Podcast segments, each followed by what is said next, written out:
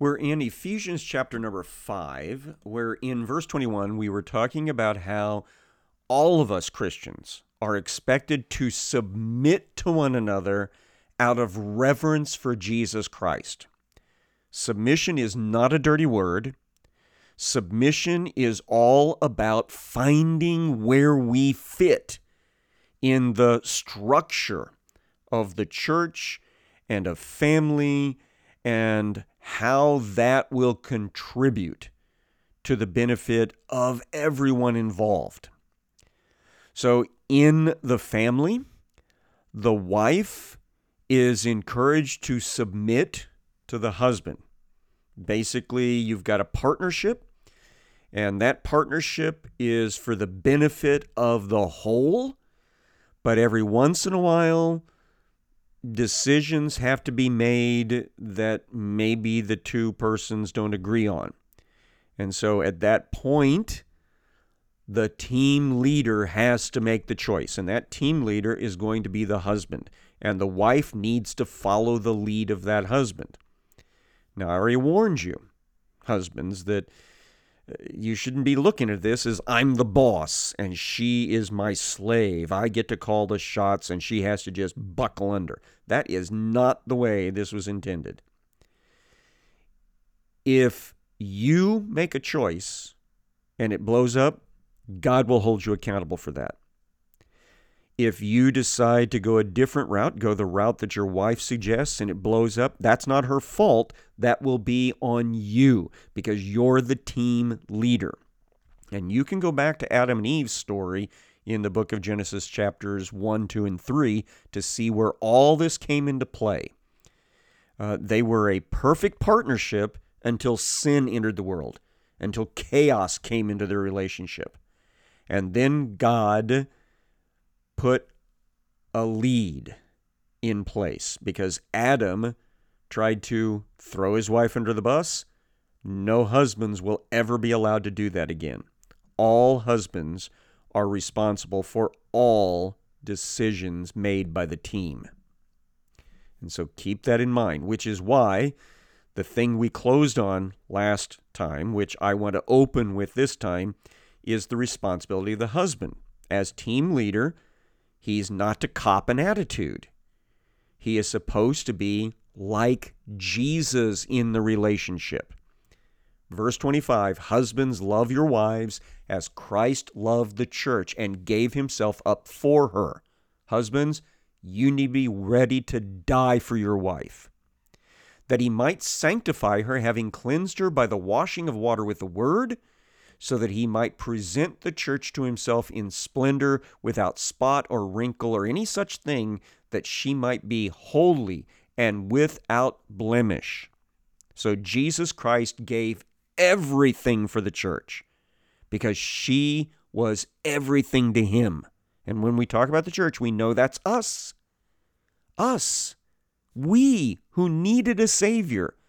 Jesus gave everything of himself to save us from our sins and to make us part of the family. He was the perfect team leader, he was the perfect husband to the church. And so he becomes the standard by which we husbands are supposed to lead in the team leadership of our families. So, verse 28 in that same way, Husbands should love their wives as their own bodies.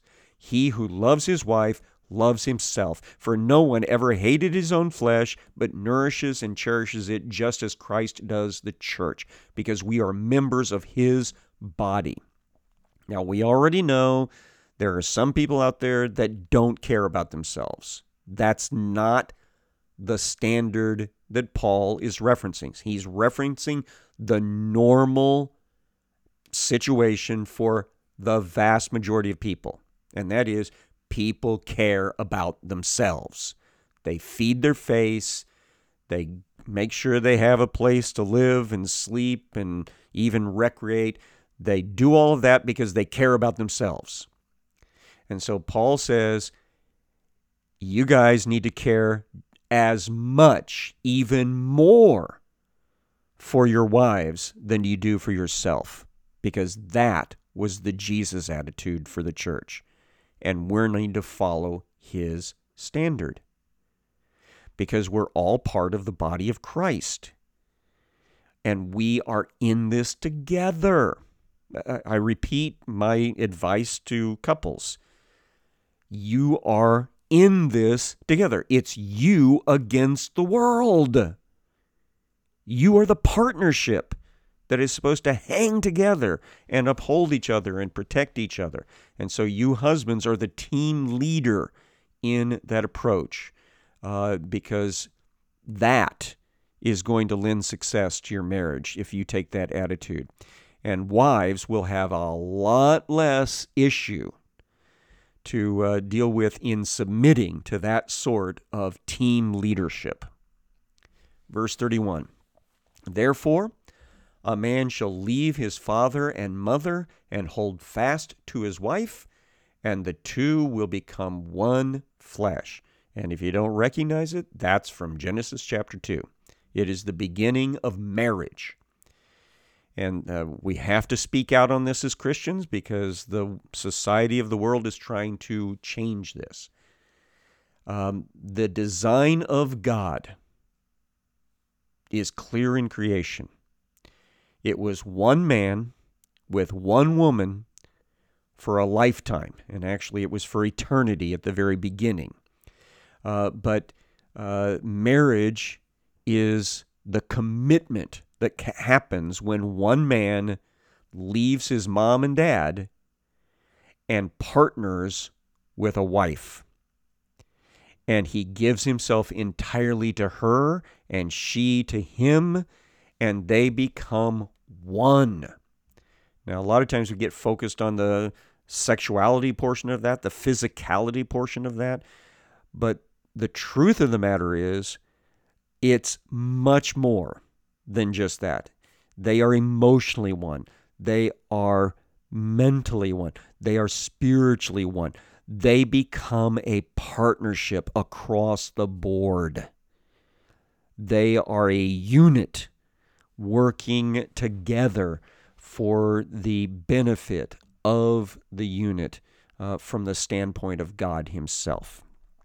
Now, verse 32, Paul says, This mystery is profound, uh, a reference again to what was said in the book of Genesis. And I'm saying that it refers to Christ and the church. So Paul says this is this is a very special teaching that we can use here, an allegory from the book of Genesis, how the church submits to Jesus Christ and Jesus Christ loves and sacrifices for the church. That's their relationship. But it is also to be applied to every Christian marriage. The husband loves and sacrifices for the wife, and the wife responds in submission to that sort of team leadership. And together, they will move forward for the benefit of the group. Uh, verse 33 However, let each one of you love his wife as himself, and let the wife see that she respects her husband. And I think it's very natural, and I've heard this in classes on relationships between husbands and wives. I think it's very natural for a wife to respect a husband that is self sacrificing on behalf of her and the family.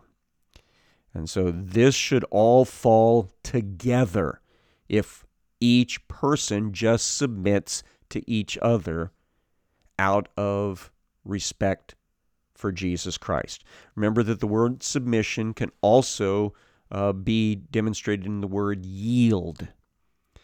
And so husbands need to yield to their wives as well. Uh, sometimes you just let her go first, let her make the choices uh, because she's valuable to you and her her thinking and her actions matter to the whole. So husbands do your part, wives do your part and make sure that everyone references Jesus Christ in the marriage. Now, most marriages produce children. So Paul goes to that next part of the organization of the family.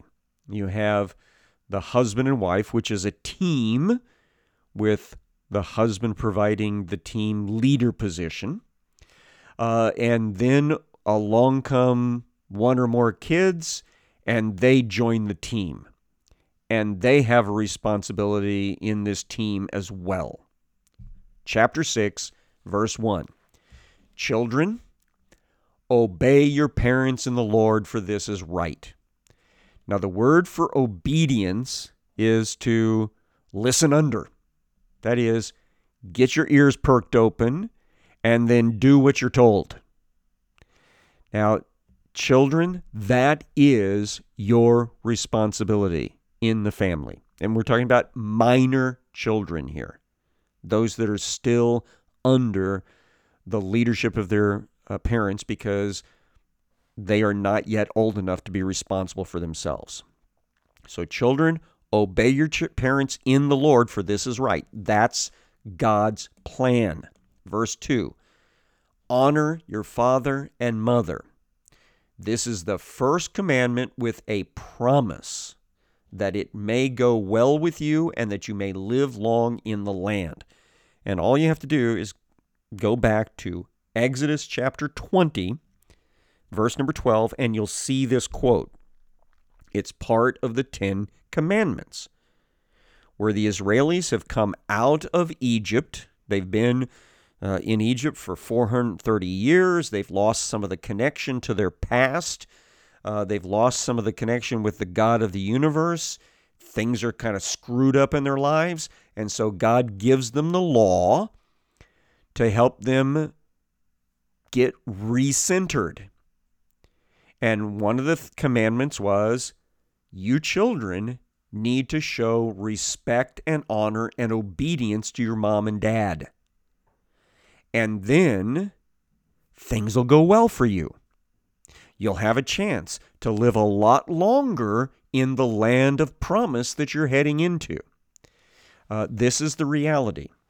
Children who follow rules tend to have less accidents, tend to get less uh, get sick less often, and they certainly have a less a lesser chance of being um, killed because they're trying to stay safe according to rules.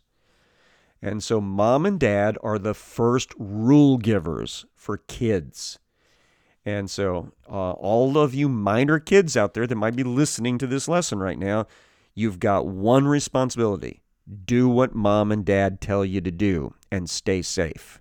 You know, when they tell you, don't run out into the street, you know, don't play, uh, uh, you know, this particular dangerous uh, game or activity without supervision. Your mom and dad are not trying to spoil your fun, they're trying to keep you safe. And so just obey.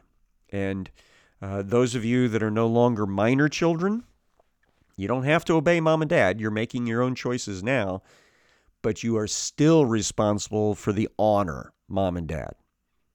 Show them respect, show them appreciation for the fact that they tried to help you grow up safe and uh, to grow up in a way that would benefit you.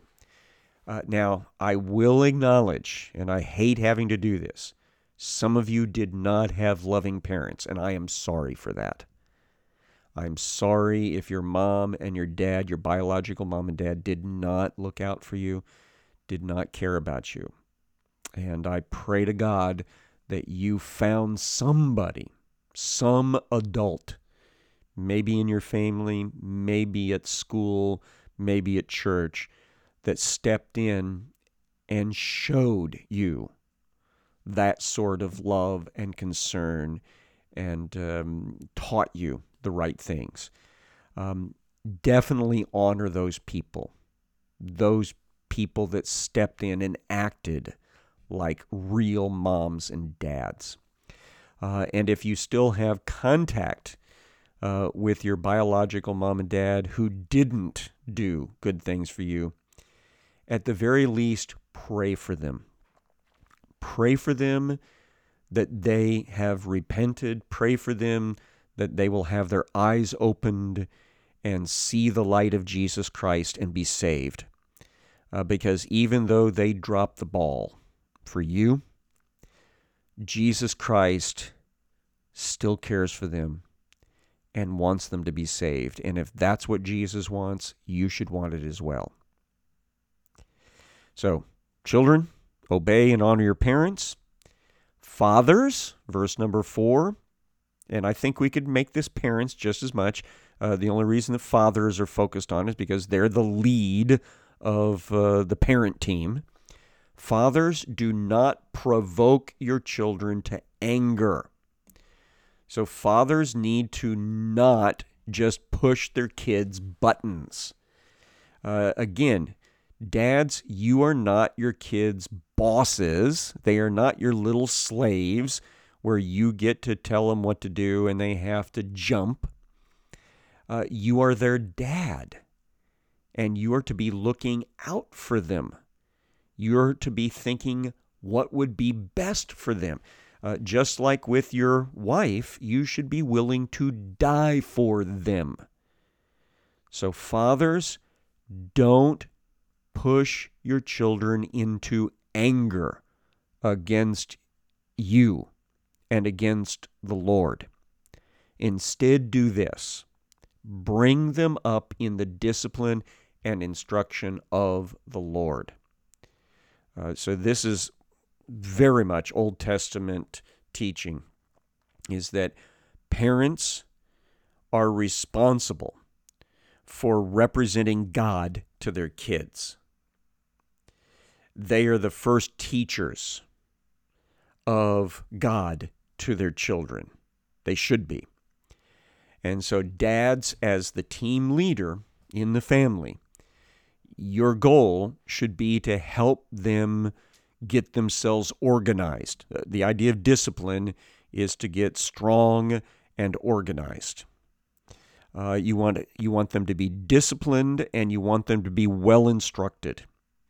Uh, if they choose to go against the rules of the house, which are the rules of Scripture, then yes, you might have to set down certain penalties for not living by those rules.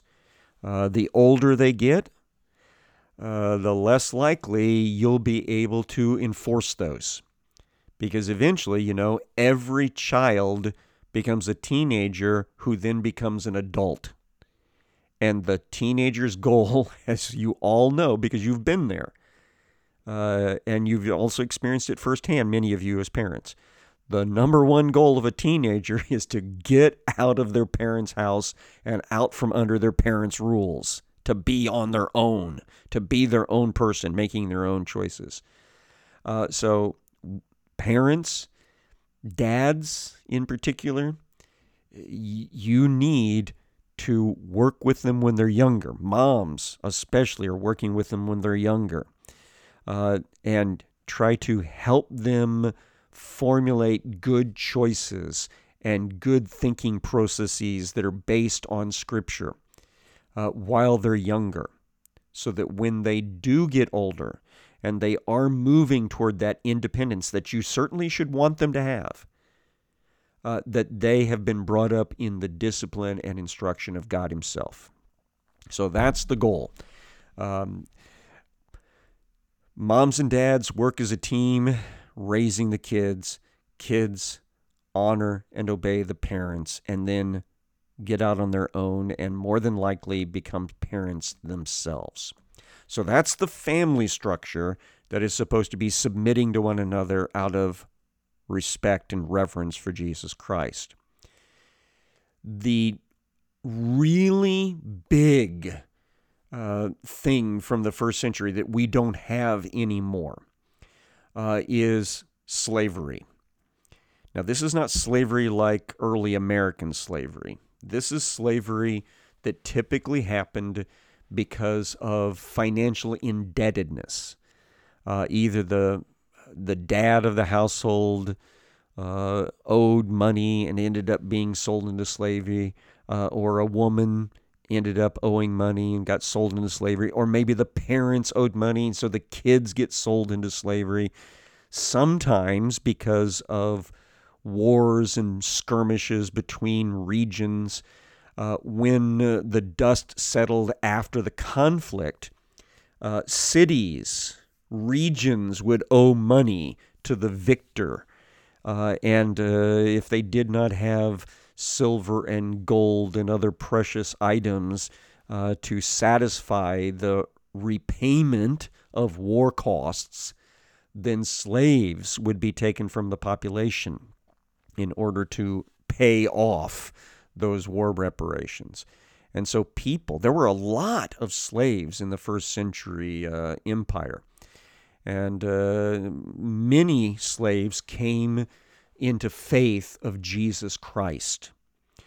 And so, Paul needs to address this relationship reality that existed in the society of the first century. Uh, the closest thing that we can talk about in our own society is um, employers and employees. But that is not a perfect comparison, and that should be understood. We can only be talking about principles when it comes to that modern day relationship. Uh, this is a topic on Paul's heart right now, because remember, he generated the book of Ephesians because he's getting ready to book write the book of Colossians and he's writing the book of Colossians because he's written the book of Philemon and he wrote the book of Philemon because he is sending back to Colossae a young slave or I don't know how old he was but a slave by the name of Onesimus. And that slave is being sent back to his slave owner or holder of his indebtedness contract, uh, a Christian man by the name of Philemon. And Paul says, uh, Philemon came to me as a runaway slave, and he was useless to you, but now he's embraced Jesus Christ. He's been born again, and I'm sending back I'm sending him back to you because it's the right thing to do, but now he's going to be useful to you. And you, Philemon, need to treat him not as a slave, but as a brother in Christ. So, this is a really important topic for Paul to address in these two letters that he's sending to the region of Asia, uh, Asia province. So, verse number five Slaves, obey your earthly masters with fear and trembling. Now, this is the idea of submission, because uh, slaves uh, were under the authority of the slave holder. So, slaves, obey your earthly masters, that is, listen to them and do what you're told with fear and trembling, that is, with respect, with a sincere heart as you would Christ. Paul is assuming that the slaves reading this letter are already believers in Jesus Christ. So obey your master just like you would obey Jesus Christ. Verse 6 Not by the way of eye service as people pleasers, but as servants of Christ, doing the will of God from the heart. Uh, the eye service idea is you don't do it just when they're watching you. You know, put on a little performance. You know, see how busy I am. And as soon as the boss or as soon as the slave holder looks the other direction, you're back to lounging around and not doing what you're supposed to be doing. So you're just putting on a show. You're being a hypocrite, a, a hypocrite, a play actor. And of course, we know that's not acceptable behavior for Christians. So he says, You're going to do it like you're Jesus Christ's servant. And you're going to be doing it. you're going to be doing God's work from the very core of your being. Verse 7 rendering service with a good will as to the Lord and not to man. So you're going to do it with a good attitude. And you're going to do it not because you're doing it for your boss, because he is your boss, but you're doing it for Jesus Christ because that's what Jesus wants you to do. He wants you to be the best slave in the first century context or the best employee because you're working for Jesus. You're doing your work for Jesus, not your boss, not your slaveholder. Verse 8 knowing that whatever good anyone does, this he will receive back from the Lord, whether he is a slave or free. So everything we do is watched by God, taken in consideration by God. So when we, as slaves in the first century, as employees in the modern era, when we go to work, when we take up our responsibilities for the day, for the moment, we do it for God. And we know that God will respond accordingly. Uh, remember, one of the things that we quote all the time is that one of these days we want to hear these words from Jesus Christ Well done, good and faithful servant, or good and faithful slave. Enter into your master's rest. So we want to get a pat on the back from Jesus Christ once we come into his presence one of these days. And what we do now is going to determine what he will do then. So I would encourage you uh, be a good employee. Make sure you give a good day's work for a good day's pay, and make sure that your your uh, product is a quality product because that's what you'd want to do for Jesus.